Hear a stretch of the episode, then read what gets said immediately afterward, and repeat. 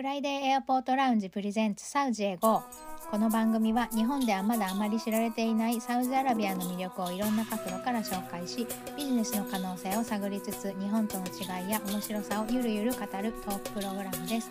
ご案内は世界に日本文化を発信する水引アーティスト木結びの香りと。見せ方プロデューサーのヨッシーと。アラビアンマーケターのケイスケです。よろしくお願いします。お願いします先週に引き続き、えー荷物届きますか？の話なんですけど、えー結構サウジ、サウジアラビアまで荷物はちゃんと届きますと。うん。なんならヨーロッパよりちゃんと届くんじゃないかみたいな話をね、うんしてたんですけど 圭介さんの場合はあのコンテナとか大きい単位でけ契約が成立して大きい単位で荷物を運ぶっていう時に、あの港に到着、まあ、空港に到着っていう風になった時に、税関でちょっと止まってしまって、はい。えー荷物が受け取れない状態にありますっていうことが起こるっていうふうにお聞きしたんですけど、はいはいちょっと私はあの個人の荷物しかやり取りがないので、そういうあのシチュエーションに出会ったことがないんですけど、うんどどういうどういうことなんですかね？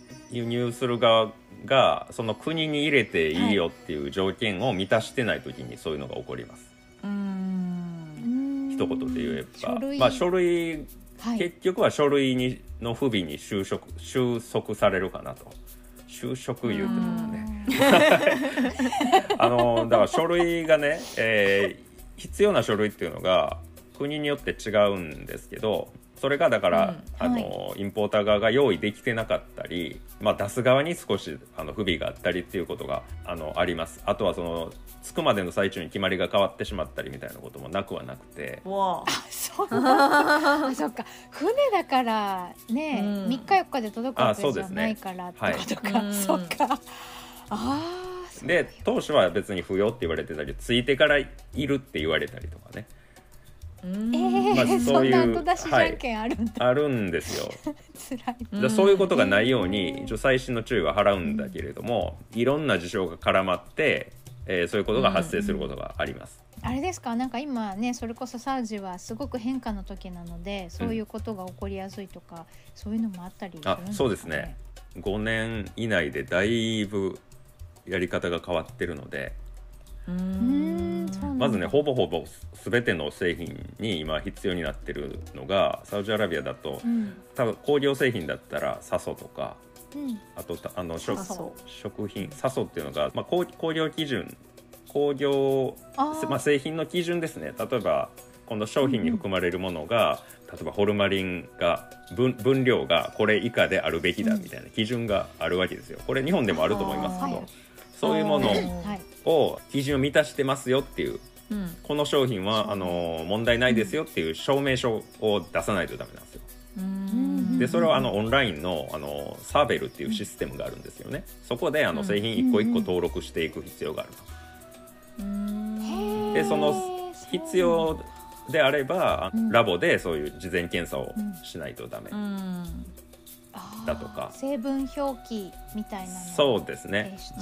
あの細かく組成を、うん。えーチェックして基準値から出てないかどうかっていう、うんうんうんまあ、そういう書類を手に入れて、うん。でそういうシステムにあのアップして、まあ、登録できるわけですね。だからこの商品うん OK ですよと。国内入っても大丈夫だよみたいな。であのさらにそれだけではダメで、まあ、船積みごとにねこの OK な商品 ABC を入れますっていうそういうのでも証書がいるんですよ。おお、うん。はい。船積み用の証船積み用の書とそうです。商品を証明する証書は違うってことですね。はい、まずだから商品の証書がないと船積みの証書は作れないんだけど、そうかそうか。はいはそうです。商品ごとに全部あの取っといてそれをあのうん船積みごとに今回これとこれとこれをこんだけずつ取りますんでみたいな。あいはいはいはいはい。がないとまずまあ引き受けできないんですよね。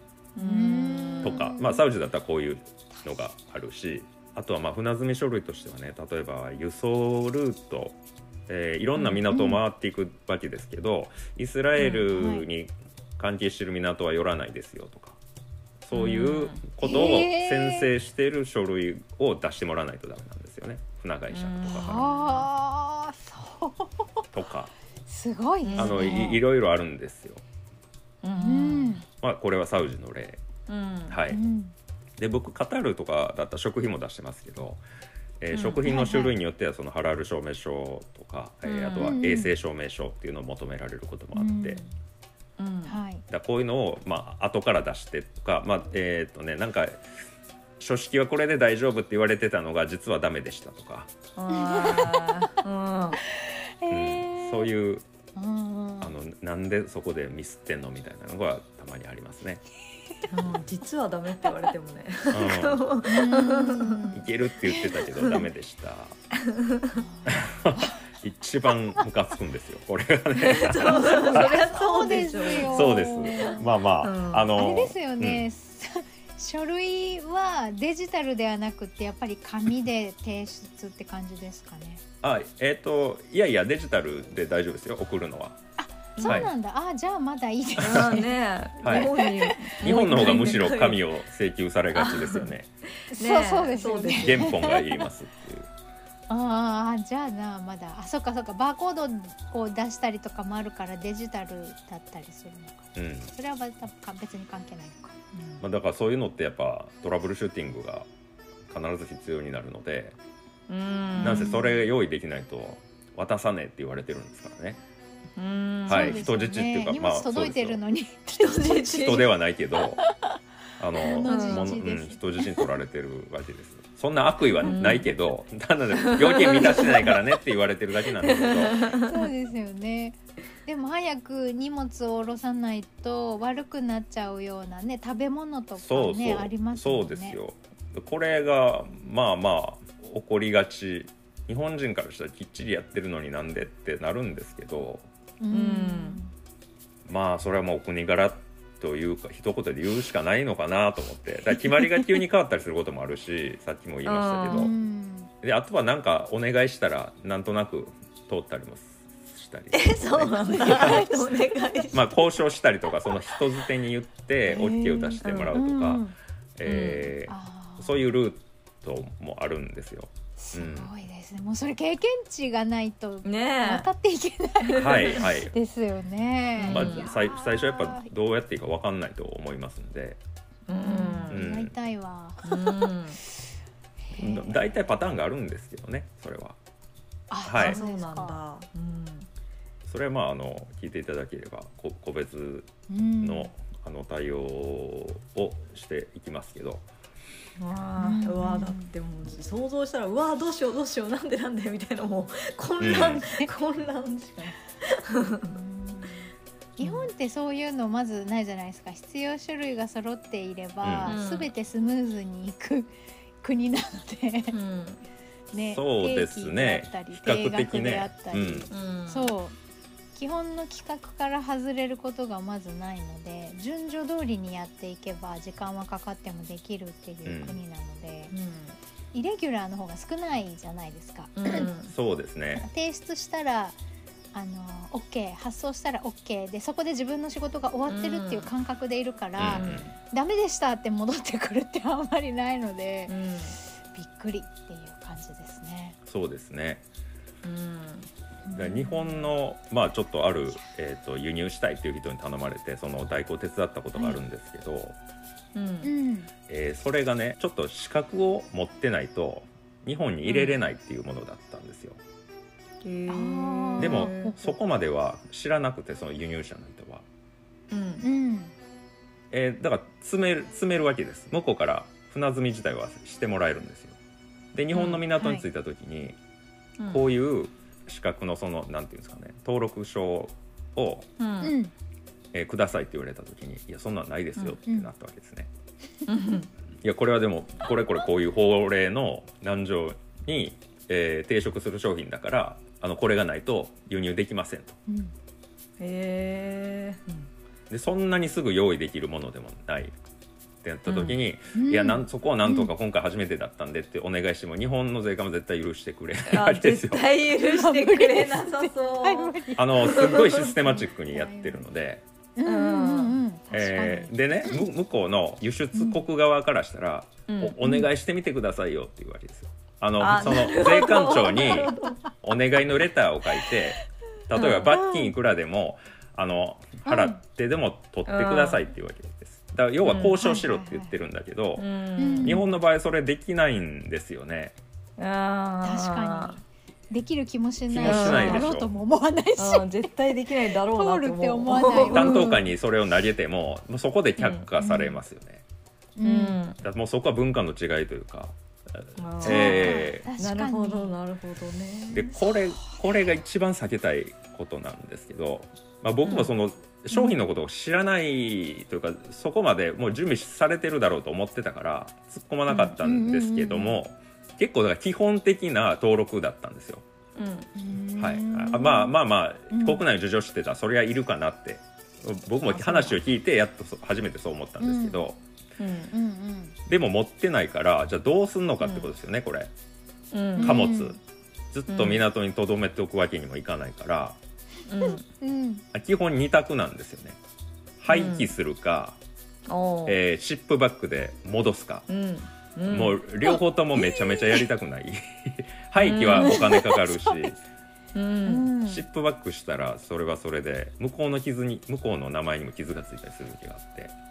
うん。そんなあのか。輸出しちゃダメなやつ輸入できないようなうん。質のものを出したって言ってあのうん。会社の何に傷がつくとかそういうケースもあるんですよ。なる。ほど。何としてでも戻してくれるなって言うんだけどこっちで廃棄したらうんうん百万かかるとか。だからシップバックする方がいいんですけどだ最悪この荷物が引き取れない時のね大体の結末うん。最悪の結末はシップバックですよね。積み戻し。へ一ー番避けたいことです。だから食品とかだったらあれでしょ。もう賞味期限があるからもうね。使い物にならないやつが戻ってくるわけで。うん。大幅に価値が減ったものが戻ってくるわけです。誰も幸せじゃない。誰も幸せじゃない、へえあそううん、なんか引き取り手を他に探すっていうのはできないんですかね。それは、えー、と日本では探せないですよね。いさっきのケースだったら。まず日本に入れれないから。輸入ができないからね、うん、そそうか。他の国ってことになっちゃうもんね。そ その免許がいらない国。あかその免許なり登録証を持っている他の業者さんに買い取ってもらうっていう輸入先、うあのそれはやり方としてはあります、ああるうんあやっぱあるんだ。ありますけどそれもできる時とできない時が多分あると思いますね。うん。へえいやーすごい最悪 そんなことあるん最だ悪ですよ、うん。で一番ちょっと恐ろしいなって思ったのは最最近聞いたやつで、カタールのねその、えーは入らない、えーか貨物がカタールのハマド港で停泊してるんだけど取れないですって言って、うんその中身があの3ヶ月ぐらい置いてるって言ってるんですよそこに。うん。で中身何なんですかって言ったら冷凍マグロなんですって。冷凍マグロをあのずっと、あの暑い国の港のところにずっと置いてるんですよ。もちろんうん。温度管理はされてるでしょうけどね、うん。はいはい。でもね なんでそんなことになっちゃったんですか？えそれはどうも衛生証明書っていうのを出してくれって言われたんだけど、日本ではその存在しない書類なんですって、うーん。そそううんうん。存在しない書類を出してくれって言われてると。うん。うんでなんでそんなことが起こったのかっていうと、うん。まあ、その省庁の日本のある省庁が出してるこの衛生証明書、うん。うんまあ、そこが出して発行してないとダメって言われてるって。ううん。んでもそこの省庁に問い合わせるとあのそんな書類は出しておりませんって言われたらしい。です過去出したことがな怖いい怖い。うんえ何その話ってなったらそうなんです幻けど。の書類。ほらほら。で現地に言ってもいやいや過去出てるんだよと。ほらほらほらって言って見せられたものがあるんですけど、うん。よくそれをね、うんあのどうも調べたら過去にそれだから偽造された書類だったんですって。うんあの現地のまあああの外国籍の人がうん。早く通すために自分でなんか偽の書類を作っちゃったと。うん。ーへえだからカタールの税関の方ではあると、うん。オフィシャルそういうオフィシャルの書類が過去出てる事例があるから、あるはずだっていう主張をしてるんですけど、ううん。んうん。日本側は出したことがないんですよね。ううん。ん。怖っ。堂々巡りですね。そうそう。作っちゃったじゃないよだよね。ねえ。怖でも外国籍の人が勝手に作ったってことはもうその人もいないいないかも。だろうし。そうそうそうそう、もしかしたら、ね、誰もだからもう追求できないんです責よね。任も持てないし追求もできないし、えーじゃあそのマグロどうなっちゃうんだろうーん。そこはまあ交渉かな。どういうルートで責任者に言ってもらうとか、うん。そういうのが必要になってくる。交渉。でうん。結構あるあるではないけどたまにあり,、うん。ありますね。うん聞きますねそういうのは、へえ。そんな頻繁に起こってたらたまりませんからねこんなん。たまんないですね。3そヶ月こほとんどまあまああの稀ですけどもそういうケースもあるってことですね、日本の発送する時の荷物のクオリティとか、うん。衛生の管理とか温度の管理とかあらゆる部分であの基準値が高いからそんなもの証明しなくても大丈夫っていう基準がうん。高すぎて、向こうに行く時に証明書を出してもらえって言われてもそもそもそういうことはあありえないからないですっていう感じなのかなと思って。ああそういうのもでもありますよね。あのうん食品系だったら国際規格であの、うん。ハセップとか GMP とかってあるんですけどきっちりした施設で作ってますよっていう証明ですね、うん。規格というか、はい、うん。国際規格があって、うんでそれを取ってないとこもあるんですよね日本だったら、まあうん。日本うん国内流通だけだったら必要がないから。うん。うんうんうん国際的に出す時に、まあ、あのすごい効く規格なんですけどそれを、まあ、要求されてるところにはもちろん出せないし。うん。はい。じゃああの何々で代用できるよみたいなケースもあるんですけどうん。毎回は無理。全てのケースでそれがあのワークするわけではないからそのあたりもまあ事前に調べないとダメですね。なるほどね。まずだから何を要求されてるかっていうのを整理して。うん。はいははいいはい。はいたまにその要求されてるものを揃えててもなぜか止まる時があるっていう、はいえーどういうこと？あさっき言ってたみたいな。あの途中で変わったりとか。ああーそうかそうか、はい。うんうん、これまでは良かったけどなんかダメになりましたとか、うん。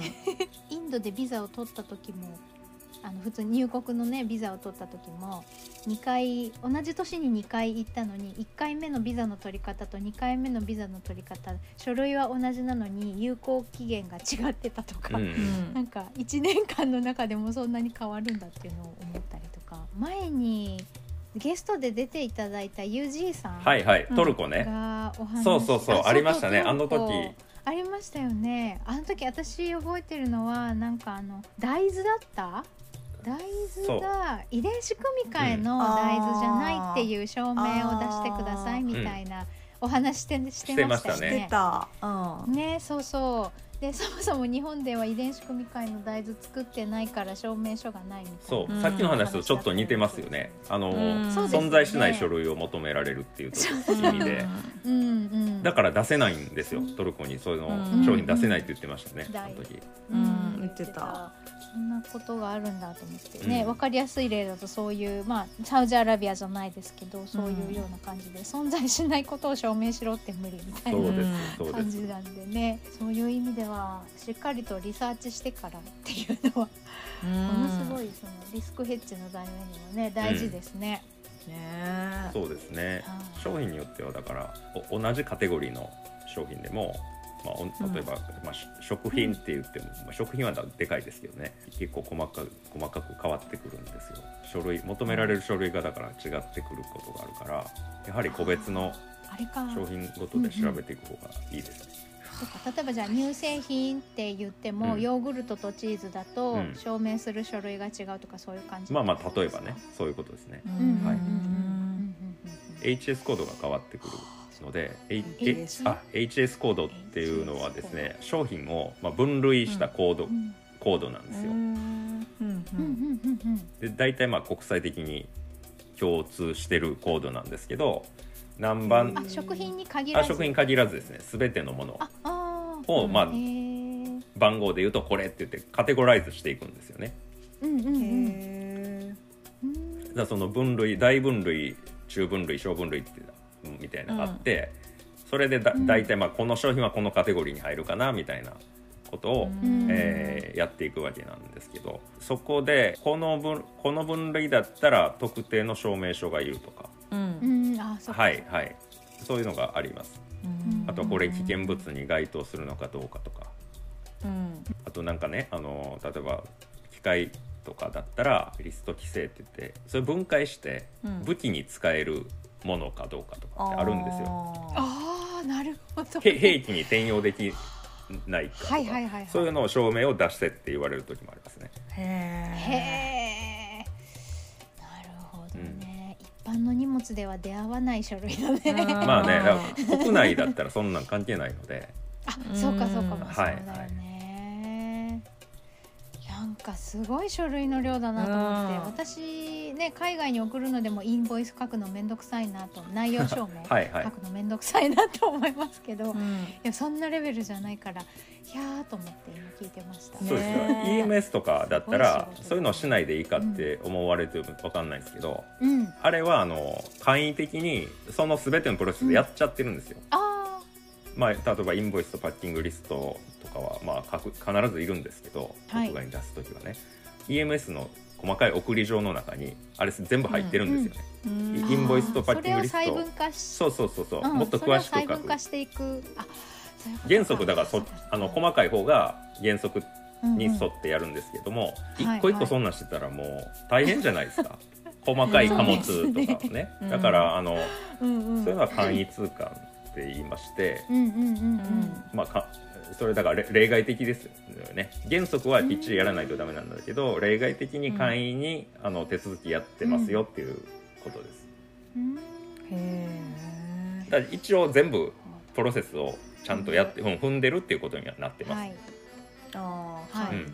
簡易にね。はい。うん。そうなんかちなみにちょろっとお話しすると EMS のインボイスは全部英語で書いてくださいって言われて、うん。中身が何で例えば私は水引きをよく送りますけど水引きっていうワードがないので、うん。あのペーパーストリングスとかペーパーコードとか、クラフトコードみたいな感じに括弧書きにしたりしてうん。でそれが何本入ってて何グラムで何セット入ってて1個あたりがいくらでっていうのを図でバーあ表でバーっと書いていくんですよ。うん。でトータルいくらですみたいな感じで。で危険物は入ってませんとかチェックシートをやってサインして提出してみたいな感じ、うん。で保険つけますか？つけませんか？とかっていう感じですね。うんううんん書類って聞いただけで嫌だもん嫌だよね。いやもうすごいそ尊敬するケイスケさん。いえいえいえねえまあそこがだからこそまあ成り立つ仕事というか、えうん。ーあとはだ物流はね本当にその物を運ぶ段になったらもっと細かい設定とかがいろいろいるんですけどうんうんうん。もうそこはその業者さんと相談して一個一個決めていくっていう感じですかね、温度管理が必要なものとかだったらまあ食品とかだったらうん。そういうケース多いですけど、はい。うん。冷凍でいきますとか、まあ、ざっくり言うとそれで済むんだけど、まあ、温温度設定もありますよね、マイナス18度にするのか。あ、そうか。えそうです。それを何度っていう指定をするんですよ、うん。ああとあのベンティレーションって言ってちょっと換気のコンテナに、あそのパカパカ窓を小窓があるんですよ。それをおはい。開けとくか、時々そういうフレフレッシュなものがいいるのか空気がいるのかそれかもう締め切っとくべきなのかとか。ー。へあとはあすのヤードコンテナを置い、えっと船積みの準備の時に置くとこがあるんですけどそこから倉庫に運ぶまで別の倉庫に運ぶまでに電源をオンにしとくべきなのかどうかとか、あなるああ、そうか。ちょっとでも溶けちゃいけない。溶けちゃいけないとか。あの細かいこと言ったらすっごいあるんですよ。でそれに使うなんかシャーシがあるんですよ車で MG シャーシっていうのがあっうんうんてうんうんそれをだからその場合はレンタルしないとダメなんだけど持ってる、うんそあのぶ運運送会社が少ないからうんうん。それだったらちょっとあの1週間ぐらい伸びますねとかうんの納品がほう。がそのあたりを結構細かくやって。いいくことになります。実務になると。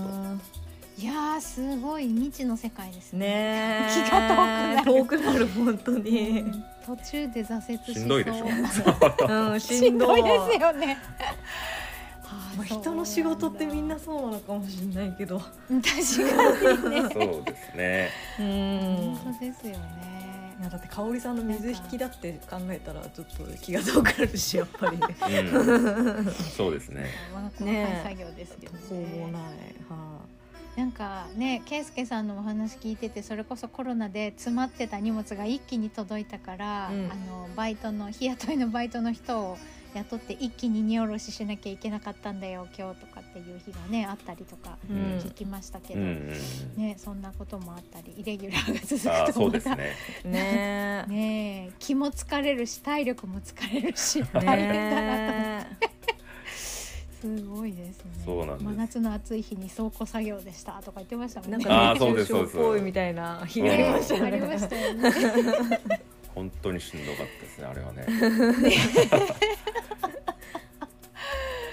いやーもうすごい物流のお話は未知の世界でしたね。ねいや詳しくありがとうございます。うんねえプロの仕事なんで本当に聞けないお話でした。ありがとうございます。ありがとうございましたはいはい、サイズ英語ではインスタグラムとツイッターどちらもアカウントがあります。